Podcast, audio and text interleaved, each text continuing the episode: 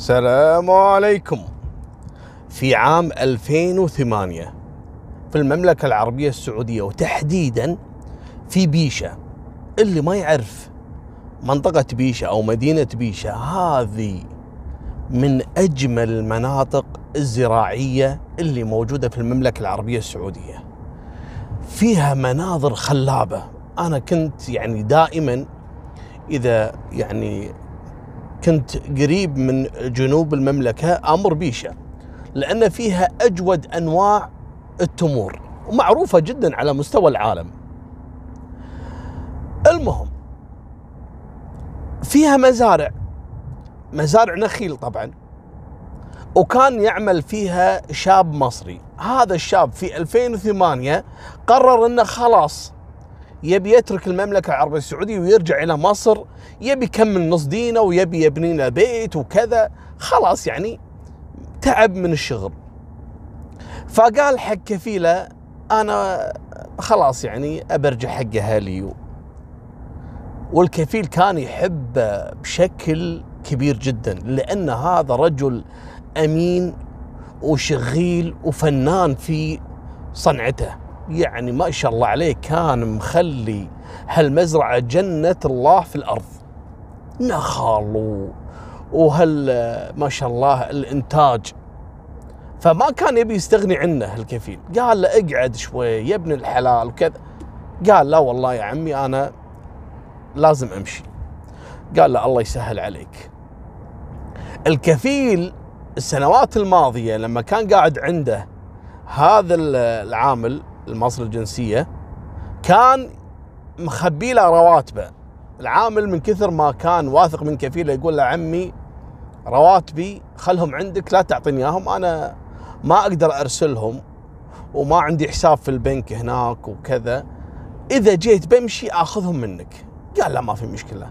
وفعلا لما قرر إنه يمشي قام الكفيل وعطاه كل رواتبه لا وعطاه فوقها زيادة كم راتب؟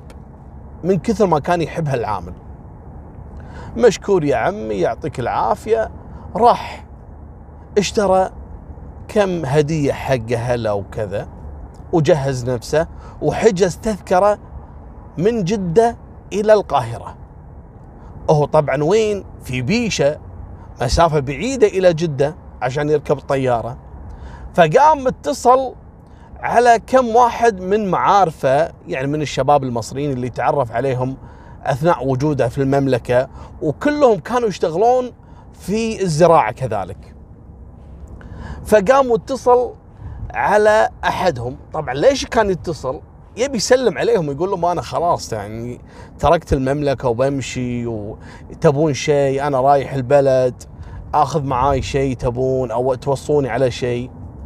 الرجل كذلك يعني وده يخدم يعني أبناء يعني ديرته. فالكل يتصل عليه يقولوا له يعطيك العافية والله يسهل عليك والله يوفقك من هالكلام. إلا واحد هذا كان يحب صاحبنا اللي صاحب القصة هذه يحبه كثير لأنه بينه وبينه مواقف سابقا إن هذا صاحبنا المزارع ما قصر معاه. هذا الشخص يعيش في مدينة ينقال لها سبت العلاية. سبت العلاية تبعد عن بيشة تقريبا 98 كيلو يعني على طريق السفر يعني هذا الحبيب الحين. مو يبي يمشي يروح جدة عشان يركب طيارة. سبت العلاية المدينة هذه تكون في نفس الطريق. فلما كلمه هذاك شنو قال له؟ قال له قبل لا تسافر مر علي في سبت العلاية. وتعال اقعد عندنا شوي اقعد عندي يوم خلنا نتسامر أنا وياك وكذا وبسوي لك عشاء وانت ما قصرت معاي أول الظاهر انه خادمة. قال لا ما في مشكلة بالعكس أنا كذلك آه راح أمر فعلا. خليني أقعد عندك يوم واليوم الثاني لأن طيارتي بعد يومين. قال حياك الله الساعة المباركه فشاف له واحد من أصدقائه المزارعين اللي كانوا يعملوا معاه في نفس المزرعة في بيشة علشان يوصله إلى سبت العلاية. قال له حاضر وفعلا خذه ذاك اليوم وراحوا في الطريق.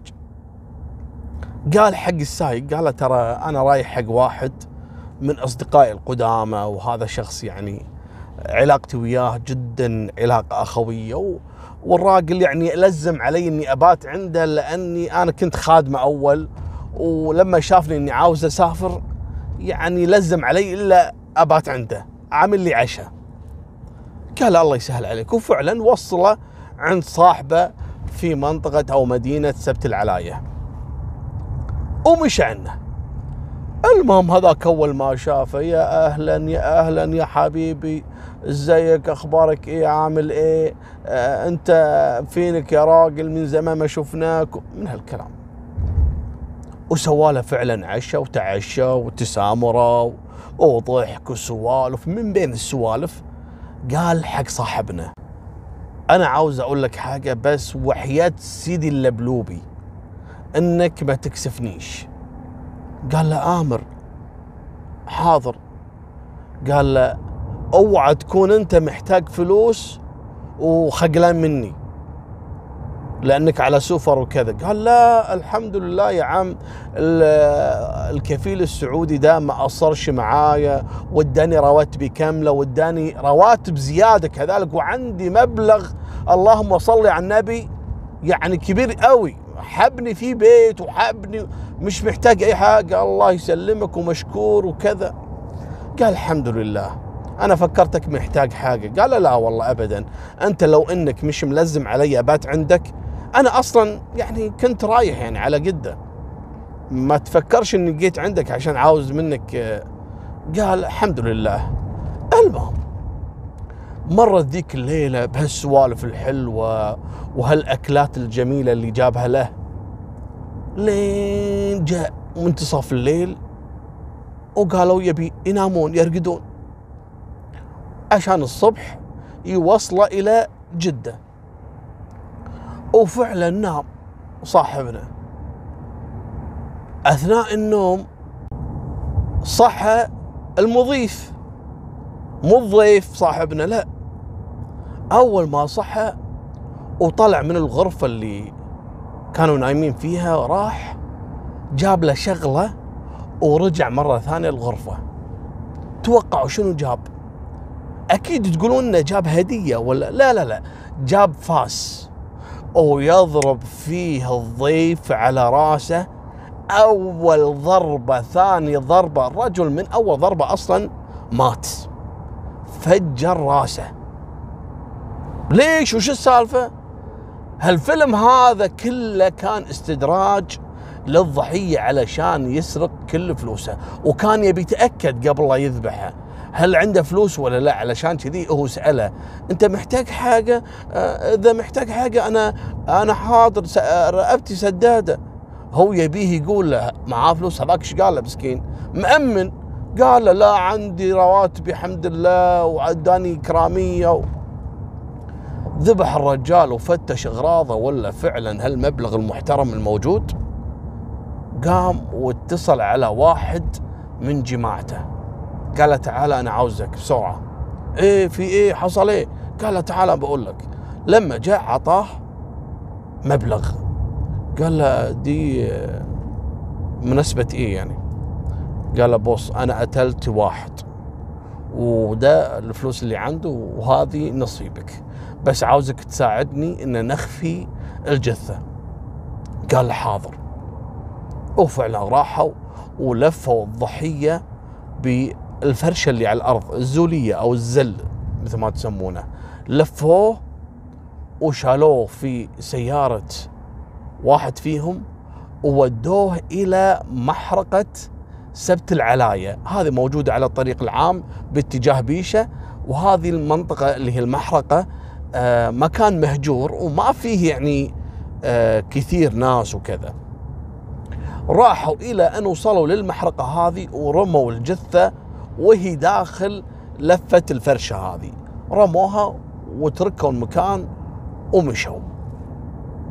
بعد يومين ويقوم منو؟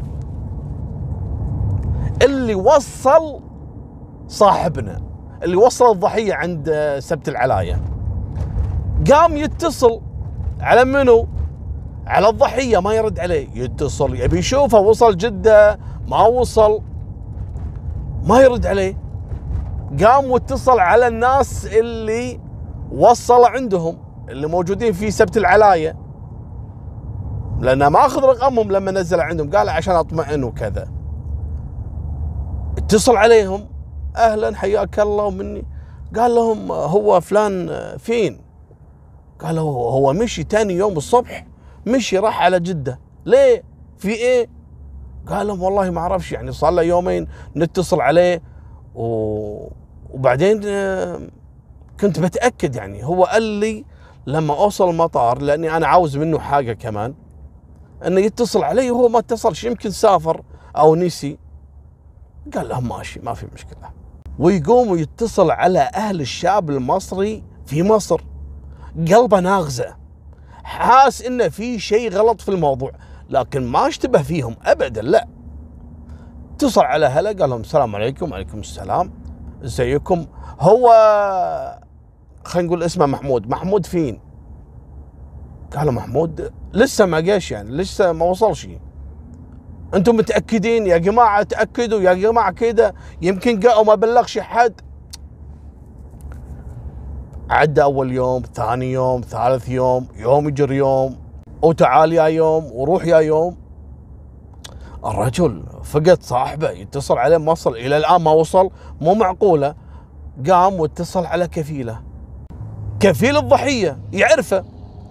قال له والله يا عمي ترى فلان اللي هو محمود وصلته إلى منطقة ينقال لها سبت العلاية والراجل معاه فلوس وكذا ولما اتصلت عليهم بعدين قالوا لي هو مشي راح لجدة.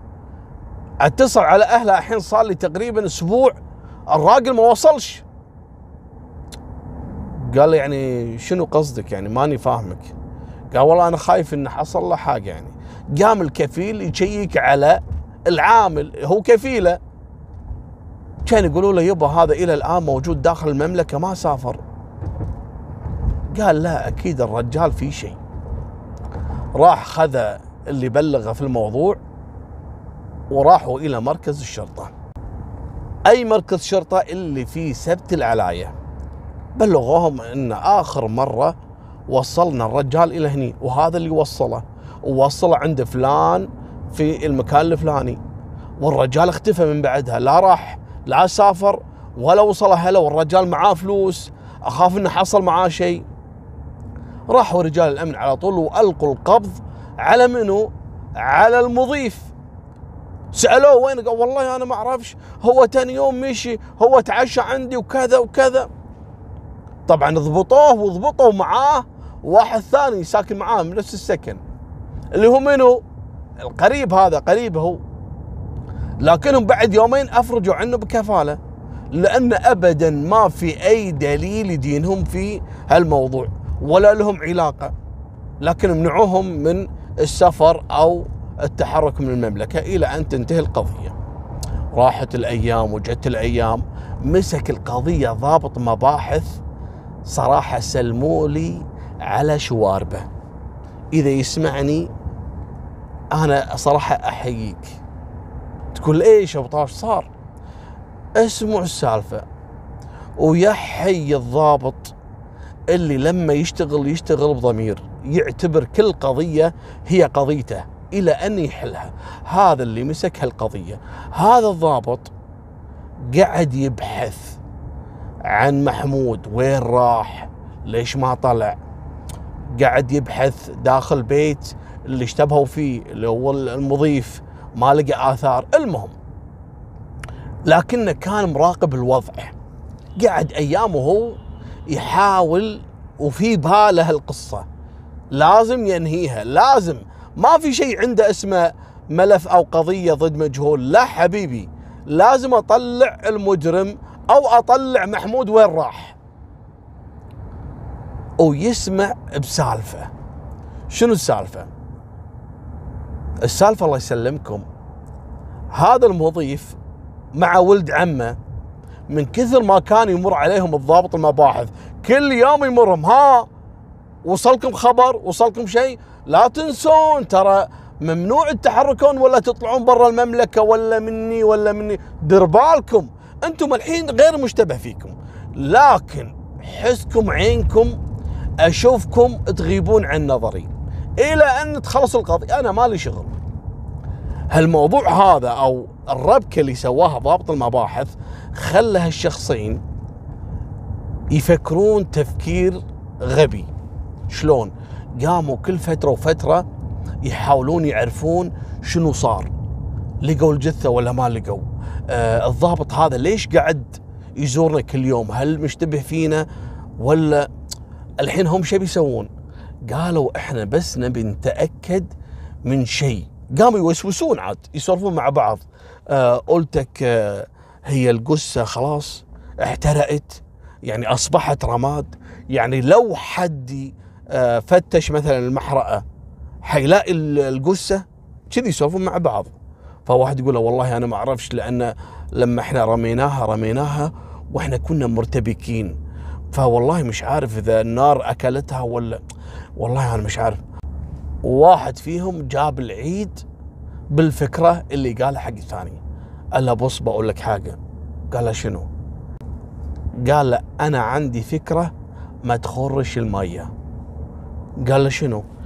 قال إيه رأيك نروح يعني المحرقة وإحنا نعمل نفسنا يعني إن إحنا كنا نبحث عن صاحبنا وإن إحنا مهتمين في الموضوع وإن إحنا لقينا الجثة ونبلغ.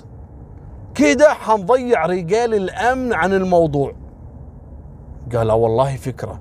يعني إذا إحنا بلغنا كده نبعد الشبهة عن نفسنا. يقولوا معقولة مجرم. هو اللي يعني يرشد رجال الأمن عن مكان الجثة؟ أكيد لا. قال والله تعرف إن أنت ذكي؟ قال آه أنا أوكي خلينا نروح وناخذ إذن. علشان لا يقولوا أنتم يعني أصلا ليه كنتم تبحثوا فخلينا إحنا ناخذ إيه؟ ناخذ تصريح بإن إحنا نبحث عن الضحية. نقول لهم ده صاحبنا وإحنا بنحبه قوي وإحنا زعلانين عليه وعاوزين نساعد رجال الأمن في البحث عنه. وفعلا توقعوا إيش سووا؟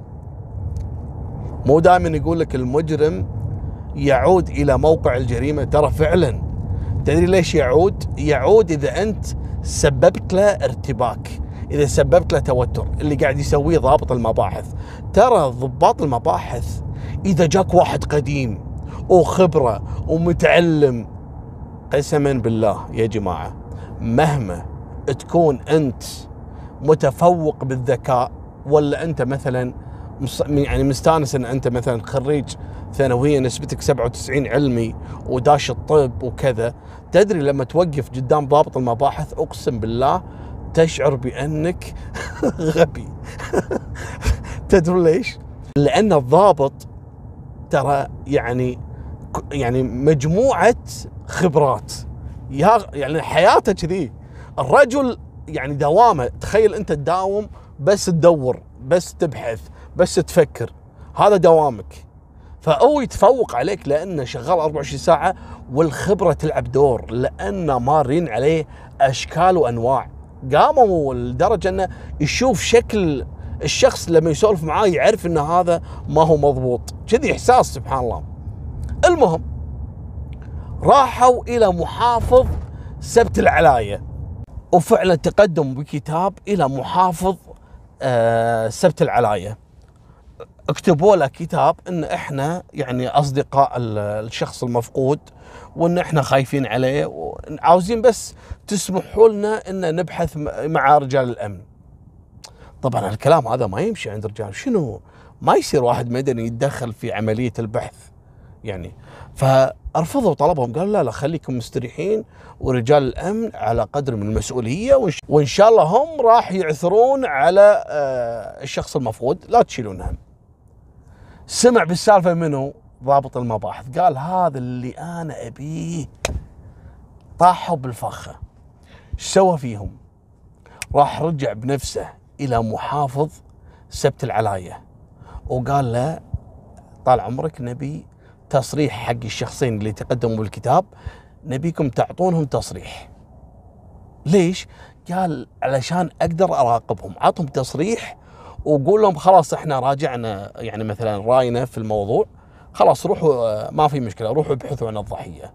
وفعلا اتصلوا عليهم قالوا لهم تعالوا أنتم مش تقدمتوا بكتاب عاوزين تبحثوا عن الراجل؟